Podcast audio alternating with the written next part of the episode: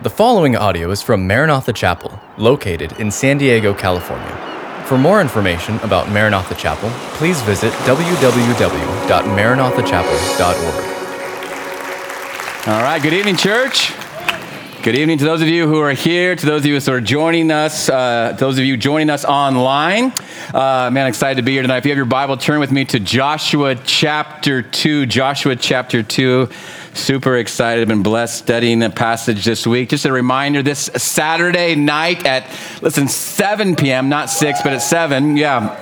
We're going to worship, we're going to sing, we're going to celebrate, we're going to have a dress rehearsal for the coming of King Jesus, a Feast of Trumpets. Uh, it'll be seven p.m. in our east parking lot, so bring a chair, uh, get here early, find a space, socially distance and all that good stuff. It's going to be awesome. But tonight, Joshua chapter two, the title of the message is uh, Two Spies, a Shady Lady, and a Scarlet Thread.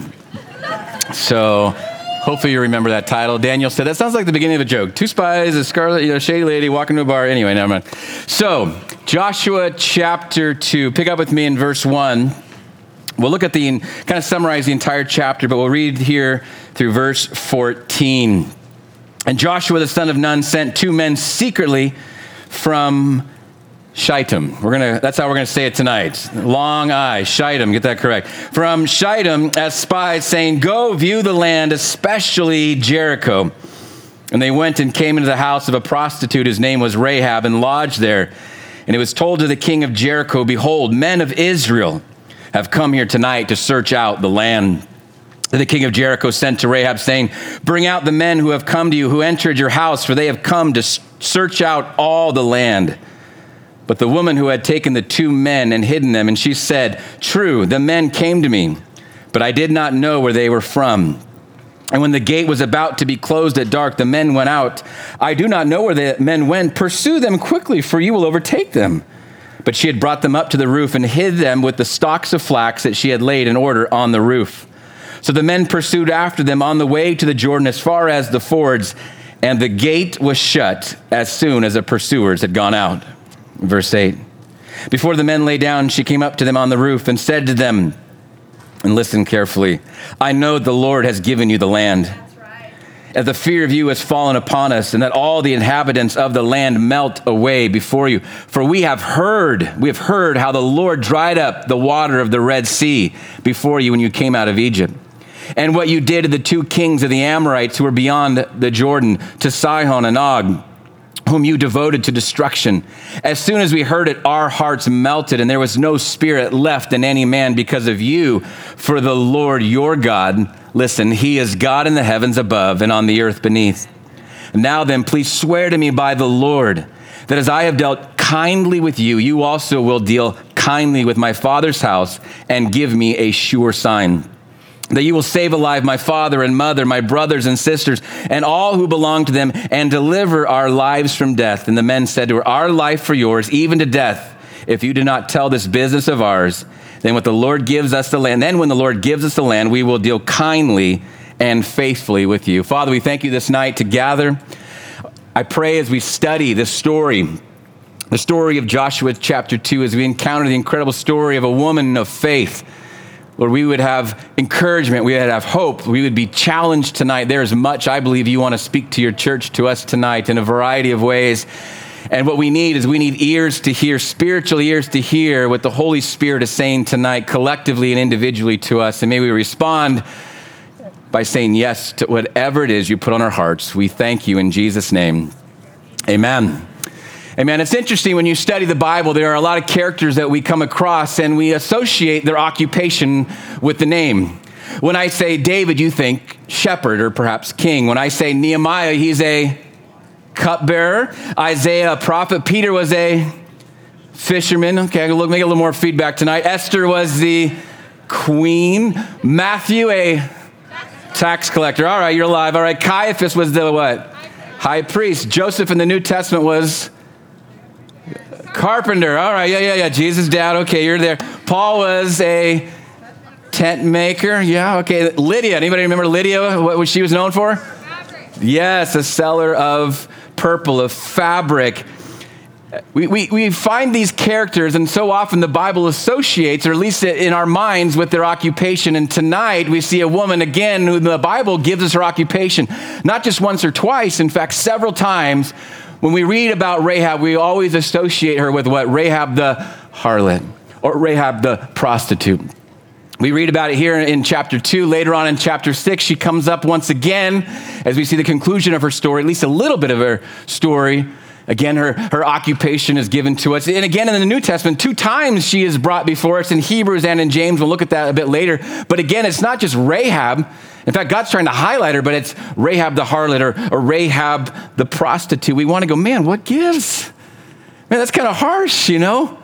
Forever in perpetuity in the Bible, her, her profession is always written alongside her name. And we wonder, why was this the case? And I think we'll answer that in a little bit.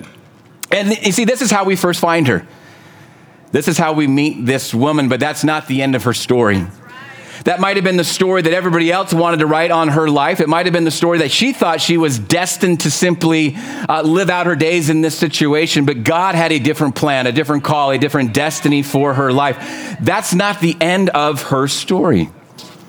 Because no one ever starts off as a young girl dreaming about the day that she can grow up and sell her body for sex. No girl dreams of one day spending her days in a brothel, being the object of whatever guy comes in and whatever he's willing to pay. That's not the dream of any person. We know sadly what happens. We've learned that oftentimes it wasn't just simply a choice that she made. It wasn't the destiny she sought for herself, but somewhere along the line, more than likely, there was somebody or some persons who she should have trusted who, who violated her, took that choice from her. And eventually she made her own choice, because eventually you do make your choice. Listen, eventually you do take responsibility, but so often we know the foundation, something went awry. The dream that she had was shattered, and eventually she says, this is how I guess I am in the world. I guess this is how I find my value. I guess this is what I do. This is what I have to offer. And eventually the dream fades. The hope is gone of ever finding Prince Charming, of ever settling down and having a family of her own. Instead, the hardened cynic just simply makes her way, and eventually she becomes the owner, the innkeeper. Somehow she's the, the, the person in charge. She's a survivor. She's made her way, and we can use our imagination to think of the pain, the hardness, all that really forms and describes to us Rahab. But listen, that's not how God viewed her. That's right. That's not how God saw her. That's the, the lens in which we, we see as humans, but God says, no, I see a different lens. Humanly speaking, we see one thing. We see only what's right in front of us, but God says, no, I see the person, but I also see and know what's in their heart, and I also know what I can do in and through their life. I love chapter two because it really tells us the heart of God. In the middle of the story of Joshua, and Joshua's amazing because really it's about God fulfilling his promises. A promise that he had made to Abraham four hundred years earlier. I'm making a covenant. I'm giving you the land. It is a story about walking in the promises, about Israel possessing her possessions. But listen, it's about the full promise of God. God said, through you, Abraham, all the nations of the earth will be blessed. And we get a glimpse of that here in chapter two. Because it's not only about Israel being set up, not only about Israel coming in conquest and conquering and possessing. God was judging, God was dealing, there was wrath, there was judgment, but God knew and remembered mercy. God was blessing the nation. God saw a woman who, whom he loved, who had faith, whom he wanted to rescue. Listen, it's the story, it's the story of the God who leaves the ninety-nine to go after the one. Chapter two is given to us in the midst of so many great things that focuses on Israel. All of a sudden, we turn our attention really to this woman. And ultimately, again, it gives us a deeper insight into the heart of God. It gives all hope. This story is, is full of hope for any here tonight who think, I don't know if God can love me. The story of Rahab says yes. It's a challenge to all of us to say, no, this is the person that God loves. And he oftentimes, she oftentimes looks a whole lot different than I think they're going to look. For us to look in every place, high or low, and say, that's a person whom God has made. That's a person in God's image. That's a person whom God loves and wants to redeem. It's a story here tonight, and listen, it's full of faith, and I'm so excited. It's a story, listen, uh, of a prostitute pagan woman who never, listen, we'll get into the story. I'm kind of getting ahead of myself, but there's no prophet, there's no priest who ever preaches to her, but she hears enough of the story of this God and mixes it with faith, saving faith. And God says, I'm going to rescue that one. That one belongs to me. I'm going to go out of my way to bring that one into my family. It's the story of a radical faith given by this woman. The story begins, and I love how it just kind of, it, it, it lays itself out for us, how the, the writer of it tells a story. And I, I love the Old Testament. I love kind of getting to the narratives. And it begins with Joshua here in, in verse one, sending out two spies. He says, guys, I want you to, and notice it says secretly. Listen, we don't always have to tell everything we know. He says secretly. Sometimes it's okay to keep a secret. Jo- Joshua secretly sends these two spies out. And when they get into the place of Jericho, they're going into the place because this was the first battle that they were going to have to wage war in. This was the most strategic place. It was right in the middle, right in the heart. And Joshua says, I need you to go and spy out the land. I need you to bring back some reconnaissance. We need some information. Remember, Joshua is a general. And if you remember, Joshua also was a spy many years earlier, along with Caleb, who went with several others, but who brought back a good report. But here's where the story gets a bit interesting. There's questions. Now, why do the men of God, the people of God, the men who have covenanted with God to, to follow the Ten Commandments, the first place they go into the city is where? They go to the red light district. They're like, I know, let's go to the local brothel. What was the, was the Airbnbs all filled up? So they're like, well, I guess we'll go here.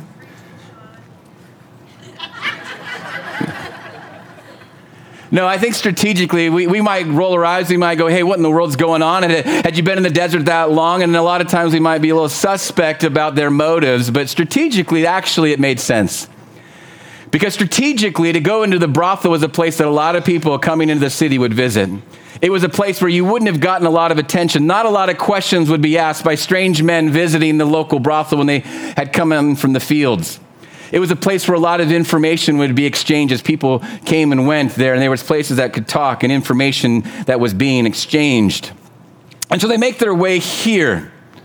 Now we wonder when, why. I mean, some people have asked the question, why did Joshua do this? I mean, at great risk if you think about it. But again, those of you who know the story, the first time spies were sent out, it didn't go so well, right? The first time twelve were sent out, you know the story, ten came back and said, it's great, but we can't do this. And Joshua and Caleb alone said, no, we can do this. God can do this. And they spent the next forty years in the desert wandering because of their lack of faith. There was a risk, and yet Joshua knows he's going to send them out. Now, there are those who want to criticize Joshua for not having faith. No, I think Joshua was not presuming. Joshua was a general. At this point, Joshua had no idea, listen, what we know now.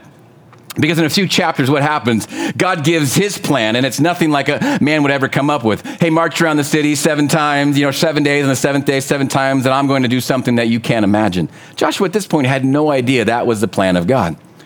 And so Joshua sends out, this time not twelve, but two. And perhaps he selected two men of great faith. He says, okay, I, I trust you guys. You're going to come back with uh, not a, a, a, a testimony that will bring fear into the hearts of men, but you can get some actual intel, some actual information. So he's not presuming. I, I do think he was doing the right thing here. But what I do find about the story is quite humorous. Again, they make their way in, in, into the red light district. They make their way into this place. But when we actually look at them, they're, they're not very good spies, are they? I mean, it doesn't take long before they get into town and, and people know that they've arrived. So, you know, Israel's known, if you guys know this, like they're known for the Mossad, right? Like the Mossad, we think the C I A is like, but the Mossad is this mysterious, the, the, the spy agency of Israel. Like they can like walk through walls. I mean, this has got this like reputation as the most elite of all elites. Well, they didn't start off so well. The, the original spies back here, are, we find them having to be hidden by a woman on the, on the rooftop under flax. I mean, really, that, that's where they're at. They're in a most vulnerable situation. They're not these great spies. Really, we find them under the mercy of God and really at the mercy of this prostitute who could just say a word and their life was forfeit. At the end of uh, verse seven, we see this ominous verse. You see in your Bibles there. It says, after she sent them out, the gate was shut behind them and we're kind of left kind of hanging. We're left in suspense. The, the, the two spies, the men of God, are there up on the roof, hiding under the flax, and we wonder what is going to become of them. Again, we have to ask why. As you read things, it's important to, why, why is this here? What's God saying? Why, why did the spies even go? Because ultimately, when you read through the chapter, there's nothing pragmatically There's no information that they received this whole time they're there in Jericho that will really help them militarily. Now, spiritually, they're going to receive something powerfully, and we'll get there. Spiritually, they're going to receive a testimony that will bring great faith back to the people of God. But there's nothing that they discover, that we, at least that we know about, that helps them in any way, shape, or form take the city. In fact, what we know is that God has a completely different plan for taking the city, right? So they don't need to know how big the walls are. They don't need to know how many, you know, catapults, how many, you know, archers there are. They don't, they don't know any of that. Ultimately, it really doesn't matter. So why do they go? I believe God sends them. I believe at least uh, God, you know, Joshua under the, uh, the direction of God sends them. Again, I'm saying this, I, I believe that they're supposed to go, but the reason we say is why. It wasn't for the information that they receive, but ultimately it's from whom they do receive the information that we'll see. Because this chapter really is about, and I'll stress it again, it's about the salvation of the most unlikely person.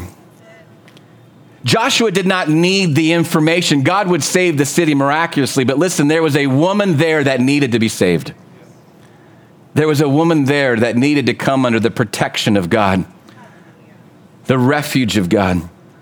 In many ways, chapter two reads like a, a, a parenthesis. It's a parenthetical account because you could read chapter one and go right to chapter three and the rest of it, and it would make perfect sense about the conquest of the people of God, just simply acquiring the possession that God had given them. And yet we have this story that in some ways we could say, just from a pure literary standpoint, doesn't add much to uh, the, the, the story going forward. It doesn't add much to the plot of what's going to happen. But it's absolutely central to the plan and the plot of God. It's absolutely central to his plan of not only the salvation of Israel in that time, but we'll see, central to the plan of salvation for all of us, all of you and me. There was a woman there that needed to be saved. It reminds me of another story in John chapter four, when Jesus makes his way, and you know the story, it says, Jesus had need of going to Samaria. Jesus needed to go to Samaria. And if you've ever studied that passage, you know actually where Jesus was at, most of the time they didn't go through Samaria. They avoided it. In fact, there was different ways, but Jesus, I need to go to Samaria. Why did Jesus need to go to Samaria? Because there was a woman at the well.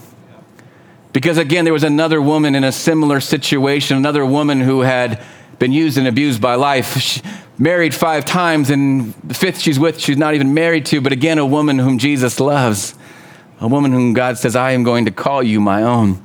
A woman whom the world wants to discard and says, you're worth nothing. Jesus says, God says, no, you're a person that I love and value and cherish. You're a person that I want to bring into my family. John chapter four in so many ways mirrors Joshua chapter two. The same God that sends the spies and ultimately redeems them. Uh, this woman is the same God we see in John chapter four who saves a Samaritan woman. Joshua is the first character that we discover in this book, but the second real character is Rahab. She plays a very prominent role here. And so we see the, the sending out of these two spies, but really this chapter, is like I like I mentioned, centers on this woman, this shady lady, the, the, the story of Rahab. And really, to me, we, we see in verses eight through fourteen, it was one of the most powerful confessions of faith. When we think of the context of who she is and where she came from, when we think about the information that she was given, and that little bit of information, how she responds, is absolutely challenging and inspiring. She says again, and I'll read it in verse eight, because listen to her confessions. It says, before the men lay down, she came up onto the roof and said to the men, verse nine, listen. She says, I know that the Lord, now notice here, the Lord there is the capital, it's capital L, capital O, capital R, capital D. Anytime you see that in the Bible, that is the personal name of God. When you just have a capital L and lowercase O R D, Lord, that's the term Adonai or master. It's, it's a title. But she says, Lord, she's saying Yahweh. She knows the personal name of God, the covenant name of God. She's not just saying God in general. There's something even in the way she addresses these men that shows us the respect, the awe, the relationship, the faith that's even coming out as she addresses him. She says, I know this, the Lord has given you the land. She believes in this God. She believes in Yahweh. She believes in what he's declared. And that the fear of you has fallen on all of us, that the inhabitants of the land melt. She's testifying to the conditions of the people of Jericho. Verse ten, she says, for we have, listen, heard. She had heard something. herself and the townspeople, there was, they were murmuring, they were talking. They had heard, what did they hear? They heard the accounts of the Exodus forty years earlier. Remember, this is forty years later, but they have heard of the stories. They heard about how Yahweh, how the Lord dried up the waters of the Red Sea before you when you came up out of Egypt. They'd heard recently because they were, if, if you read the story of Deuteronomy, there just before they entered the promised land, they did some battle on the, on the east side of the Jordan with the two kings of the Amorites. So there was recent history. Once again, they, they had no business winning other than God fought for them. And the stories were being told. There's a, there's a group of people, a nomadic people. They're coming this way because God has made a promise and God is fighting on their behalf. And fear was in their hearts. Fear was in their hearts, not because they, they had such great military strength. They had chariots, they had, they had tanks, they had horses. No, no, because God was fighting for them. Verse eleven, it says this, and as soon as we heard it, our hearts melted, and there was no spirit, there was no fight, there was nothing left in any man because of you. For the Lord your God, listen, she says here, she says the Lord your God, but now she says he is God in the heavens above and on the earth beneath. And we see this confession of faith. She's saying, your God, Yahweh is God, but when she makes the statement, he is God, she's saying, no, he's God. She's acknowledging, she's declaring, she's, she's making a statement of faith, confessing who God is and saying, yes, you are the one true God. You are God of heaven and earth. Verse twelve, she says, now then, please, please swear to me by the Lord that as I have dealt kindly with you, you also will deal kindly with me in my father's house and give me a sure sign. You see, we asked the question, what would make a person, really any person, but a person like this risk everything? Because that's exactly what she does. She doesn't simply risk her reputation. There's not much there at the time, but she risks her life, her family's life. And obviously she's a person who's willing to do whatever it takes to live, but she knows if what she says and what she does in that moment, if it gets out, do you think they're going to treat her kindly? No way. She's going to be hanging from the outer walls of Jericho as a sign to everybody else. Her life would be forfeit like that, but she takes the, uh, the greatest risk. This, this woman from the red light district takes a risk, and it's a risk based on faith. It's the most radical decision she makes. And what does she say? Again, she goes, I know, I know the Lord God. I know Yahweh God has gone before you. She testifies about what she has heard about the Exodus, about the works of God, the wonders of God, about how there's a God who fights on behalf of his people. They're not like the gods that she knew. They're not like the gods of Jericho that her and her people worshiped. There's some that speculate that perhaps, we don't know, but some have speculated perhaps she was a temple prostitute. We know that was very frequent, that a lot of prostitution was involved with uh, foreign worship of gods and goddesses. And maybe that's the case, and maybe she ended up the way she was because at a young age, that's what her family did. They gave her to the uh, into the service of some god or goddess. I don't know, but whatever it was, she knows this God ain't working, this God ain't real. There's a one true God, and I'm willing to risk everything for that God and for his people. And I'm going to take a stand, a strong stand for that God. What happens? She heard something. Faith cometh by hearing, hearing by the word of God, or the N I V says, faith comes from hearing the message. She'd heard the message. She'd heard the message about God and who he was and, and, and what his word declared, and she believed it. She mixed what she heard with faith. Faith that we'll see takes action, that takes great risks. Now, how did she learn about this? Where does she come into contact uh, uh, uh, this information about this God? Quite possibly by the, the profession that she was in. There was a lot of people coming and going. A lot of people from different areas that would come and go, and they'd stop, whether it was a bite to eat or whatever else they would do when they frequented the brothel. But a lot of people talked, and as they talked, there was whispers, there were stories about a people. About a people who served God, about a, about a God who delivered his people from the greatest superpower on earth at that time, Egypt, and he did it miraculously. The stories of the plagues, specifically she mentions the parting of the Red Sea. There's a God who literally dries up the Red Sea that so his people can walk on it. She heard about it, and more and more people were whispering and talking, and she describes the condition of the people, and there's fear. But There was fear, but there was fear mixed with faith. There is fear that's mixed with action. There's fear that says, no, I'm not going to stay here. I'm going to believe and trust and throw my lot in with this God. Listen, it's not simply enough that you recognize the reality of God. You must seek refuge in God, and that's exactly what she does. It wasn't enough for her to hear the stories. There's a lot of people, maybe you're here tonight, maybe you're online, you know the stories of God. She heard the stories about this God, and listen, listen carefully. She heard about the coming judgment that was declared for her and her people and really all the Canaanites, and she believed it. It wasn't like, well, it's going to happen someday. I'll get around to it. No, no, that judgment was coming, and she believed it was coming soon, and she said, I am going to take refuge. I'm going to do something about it. I'm going to risk my life. Supernaturally, providentially, God brought those spies to her and gave her the opportunity to give this confession of faith and their salvation that comes to her house. Salvation comes to her, her house. Faith cometh by hearing, and she says, I'm going to seek refuge in God. I'm casting my lot with Yahweh. This pagan prostitute Amorite says, Yahweh is Lord. She gives one of the greatest confessions of faith. Who but God? Who but God gives us a story like this? And maybe some of you have heard this story before. Listen, I pray you hear it and feel it afresh for how incredible it actually is. The most unlikely person God loves, the most unlikely person gives this incredible profession of faith. Such faith that, listen, the writer of Hebrews, when he could find anybody to single, uh, single out, singles out Rahab to include in the Hall of Faith, along with Abraham, along with Moses, and there you find Rahab. James, in a very short book, in a few verses, and we'll see in just a bit, singles out faith, faith that works, faith in action. Who does he think? I could pick this person, this person, this. Who does he pick? He picks Rahab. Wow. He picks Rahab to single out, to highlight this Gentile foreign woman prostitute and says, this is faith. This is the kind of faith that God delights in. Yeah. This is the kind of faith that invites God to move and to do great things. But listen to, listen carefully in verse twelve. She says something. At first, I read it several times. It wasn't until I, I got out, you know, the concordance there and looked at what it says there and realized, oh, I know this word. It's a very powerful word. She says to the men after she's made her declaration of faith, she says, I've dealt kindly with you. Now you deal kindly with me. And when I read that, it was kind of like, well, I've been nice to you. You've been nice to me. Hey, fair is fair. I mean, it's kind of the way it reads at surface level.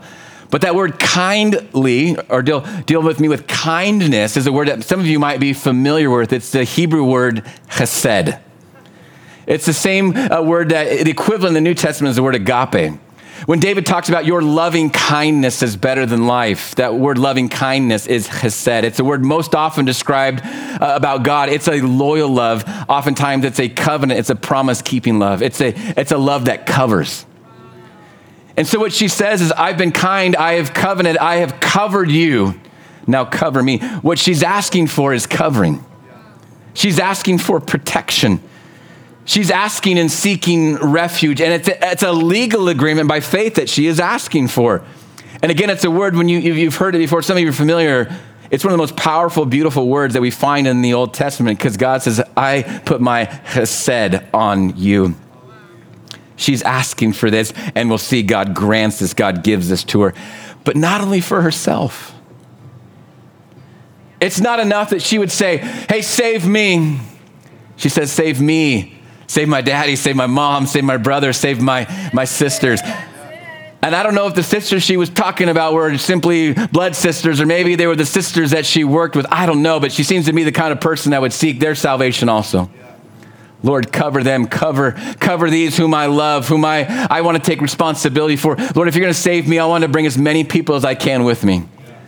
That's the heart of anybody who's really met God, right? When you really have faith, you're like, it's not, you're not content to simply, I'm getting into heaven. See you. Good luck, buddy. No, you, when you've tasted and seen that he's good, when you really believe that he's good, you, you have to say, I need my, my sons, my daughter, my wife, my, my dad, my, my mom, my grandparents, my neighbors. I, I, I've got to bring as many people as I can with me. I need covering, but God, I need you to cover them. I need them to come under the shadow of your wings. I need them to come under the, your protection.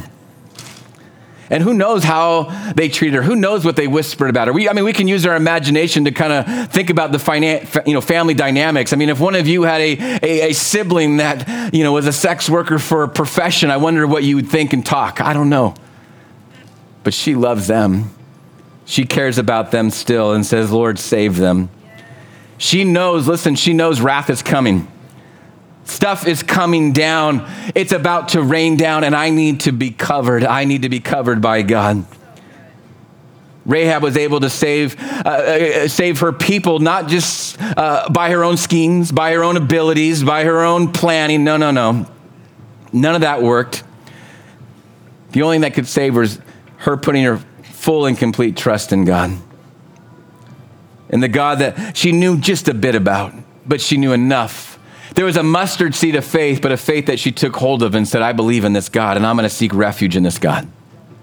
Now, let me just answer this question real quick, because it's often asked, and I'm a teacher, and I like to ask these questions, and I want to answer some.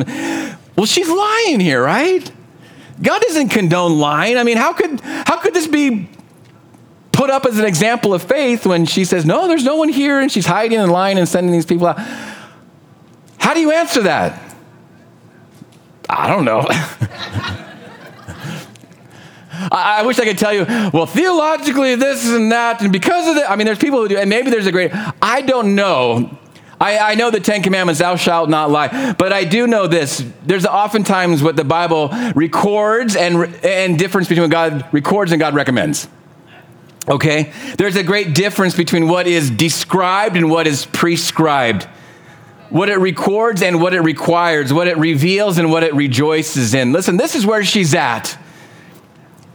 God takes her where she's at. And we have to remember, listen, she's a pagan who doesn't know the word of God, doesn't know anything else. She doesn't know anything about else, but she has faith. And what God does highlight, it doesn't highlight the lying, but God highlights her faith. That's it. God takes her where she's at. Again, this wasn't a person who had grown up at Christian school and had gone to Bible college and seminary. Okay, there's a lot more expected. But there's faith, and God says, I'm going to highlight that. I'm going to take that. I'm going to celebrate in that. I'm going to rejoice in that. And so that's my answer to that question. Thank you. So there's a faith that is confessed, but there's also a faith that is acted upon. There's a faith that works. We are saved by faith alone, but a faith which is not alone or never alone. We're saved by faith, but faith that always shows itself in action.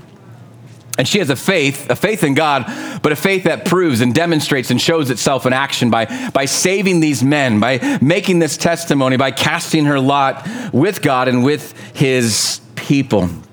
Her faith takes actions. We read there in the first few verses how she hides them, how she sends them off. Verse fifteen, we read here, then she let them down by a rope to the window, for her house was built into the city wall, so that she lived in the wall. And she said to them, go into the hills, or the pursuers will encounter you, and hide there three days until the pursuers have returned.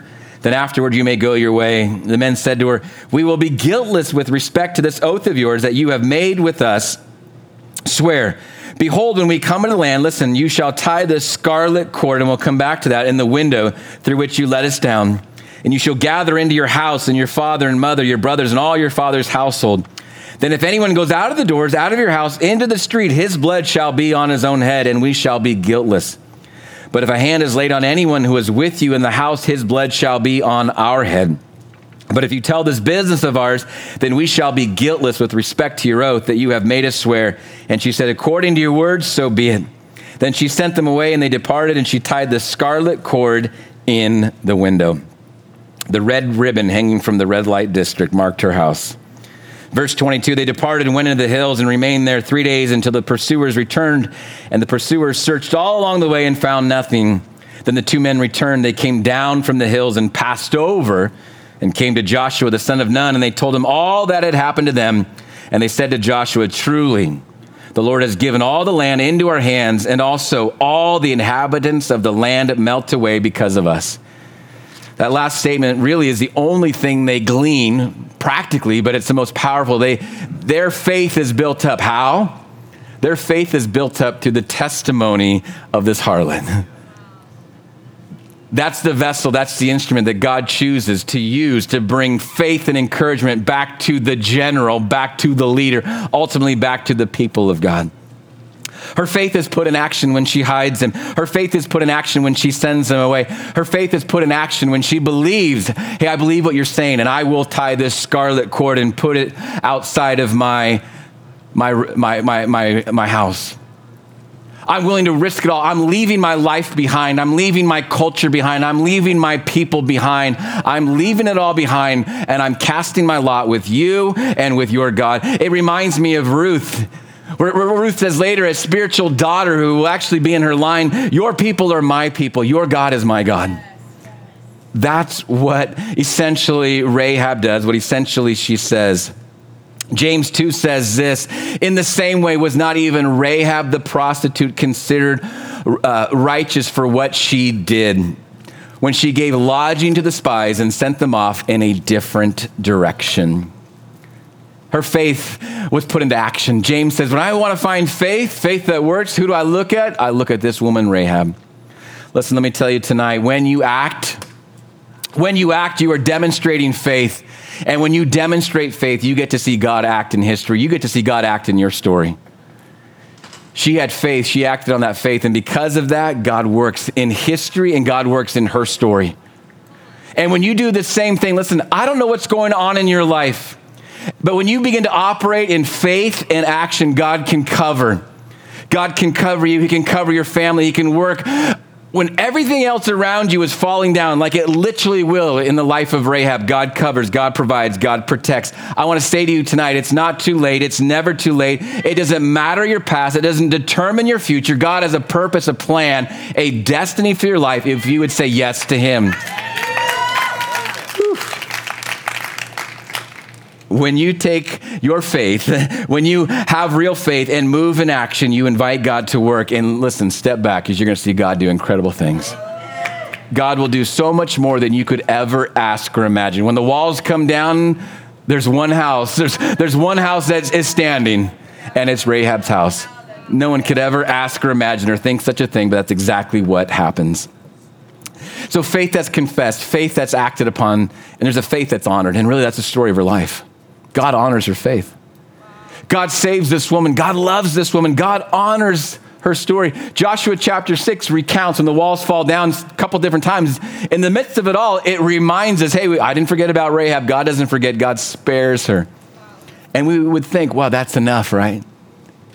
Well, well, God spared her life. That, that's enough. She's saved.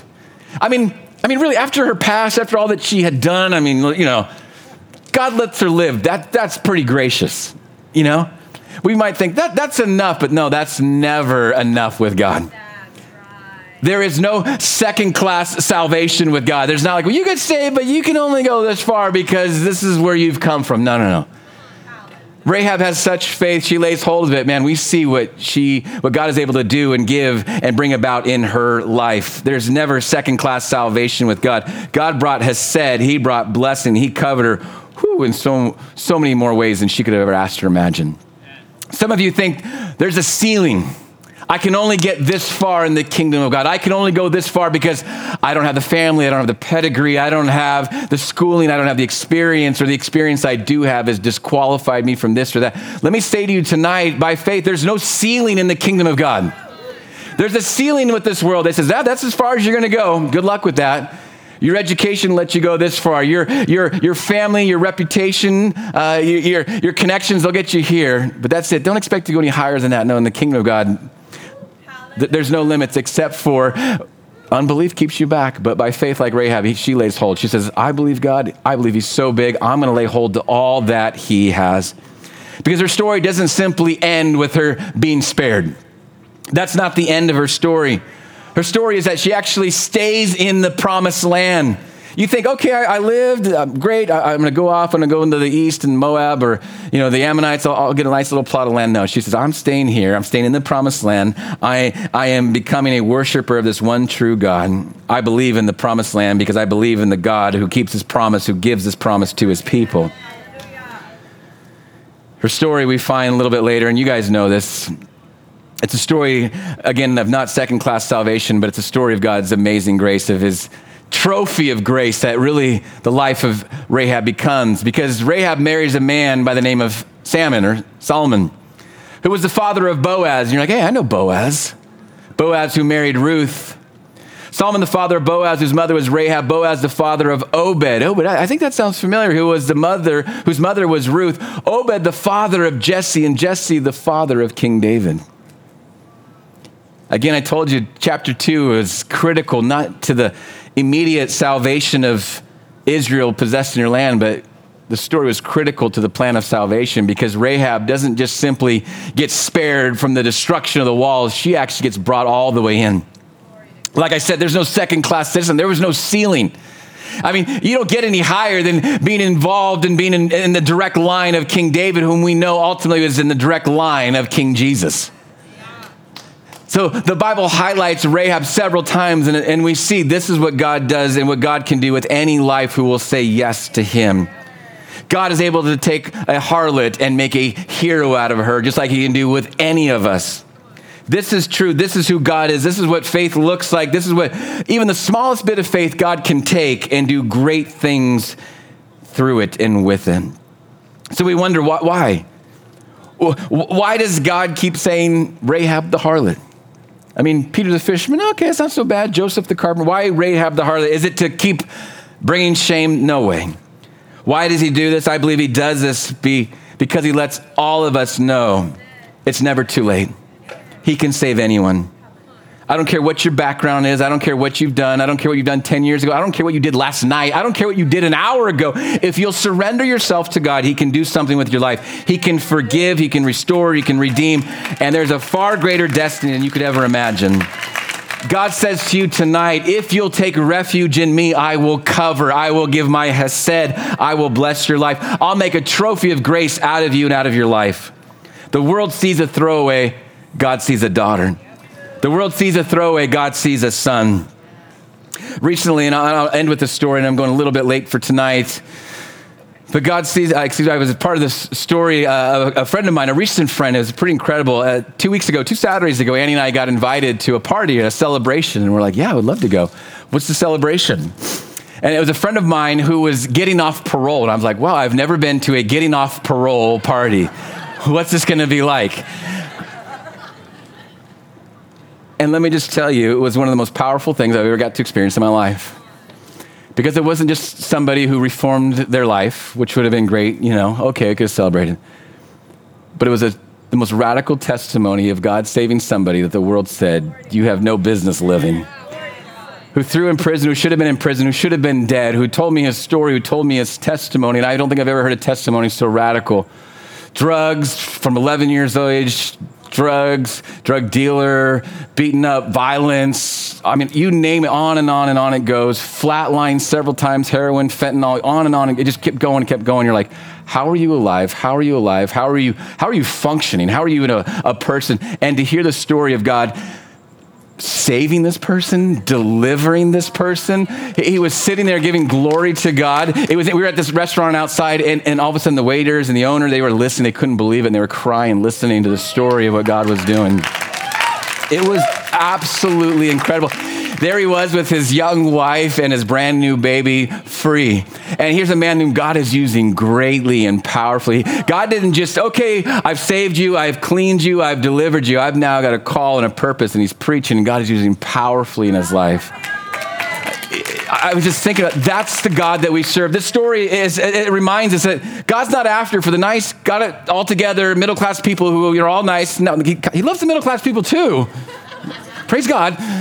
Yay. Yeah. But he loves everybody. And his family is, is made up of all kinds of people.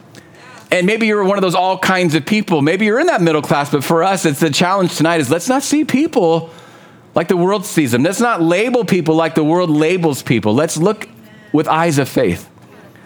And maybe this is a word of encouragement to some of you tonight who you have a family member, a son or a daughter who seems so far gone, you think, ah, there's no way. Anybody would have seen a Rahab and said, there's no way that woman's being saved. She's hardened.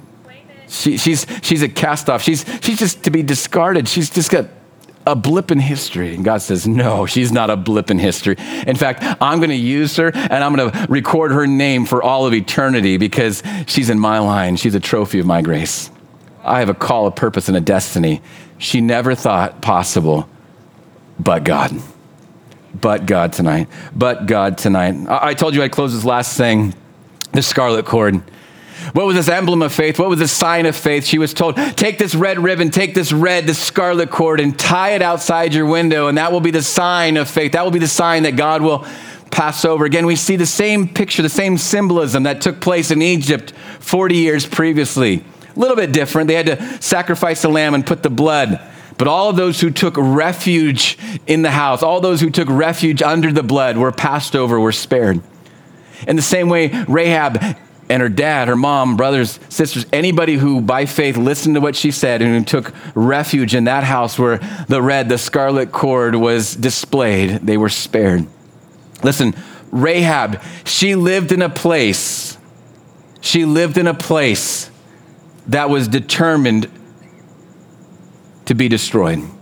She lived in a place that was under the judgment of God. There was a scheduled judgment. Destruction was coming, and it was coming soon. But Rahab finds refuge. Rahab finds deliverance. We are Rahab. I am Rahab. All who are ever saved are like Rahab. We live in a place that is scheduled, the Bible says, for judgment. There's a new heaven, a new earth that is coming. But for those who have made our commitment of faith, the time of our deliverance will soon be here. And we live in this time under the covering of the blood of King Jesus, under his chesed, under his protection. And I close with this, and I get ready for communion. Why was Rahab saved? Not just because she heard, she heard and she responded. There's a lot of people who know about Jesus who, yeah, I think there's a judgment. Oh, I think it's coming and I'll get right someday. She knew, no, someday might be this day. I'm not promised tomorrow. Today, I'm going to cast my lot with the Lord. Today is a day of salvation. Today is a day I will say yes to God. For some of you tonight, here presently, for those of you who are online, or maybe you're hearing at some other time, this is your moment. This is the opportunity, like Rahab, where you get to say yes to God. Where you say, I don't just recognize that there's a God. No, I'm going to take refuge in him. I'm going to take refuge in Jesus. Not simply a scarlet cord or the blood of a lamb in Passover, but the only blood that can save, the blood of Jesus who was crucified on the cross for me. Rahab the harlot, the sinful woman who sold her body for money, made the hall of faith for one reason. When the chips were down, she believed the promise and did something about it. Tonight, will you do something about it? God says, I love you. He loves, he loves Rahab. He loves you. You're online, wherever the camera's at. He loves you. He wants to bring you into his family. He won't force you. But I also want to say, like Rahab, judgment's coming. Judgment's coming. One day for this whole earth, one day ultimately for everybody, we're going to stand before God, but we can be covered when we say yes to the Lord. Thank you for listening to this podcast from Maranatha Chapel. If you haven't already, please subscribe for weekly messages. Feel free to share this podcast and join us for our midweek revive service held Wednesday evenings. Visit our website at w w w dot maranatha chapel dot org for more information.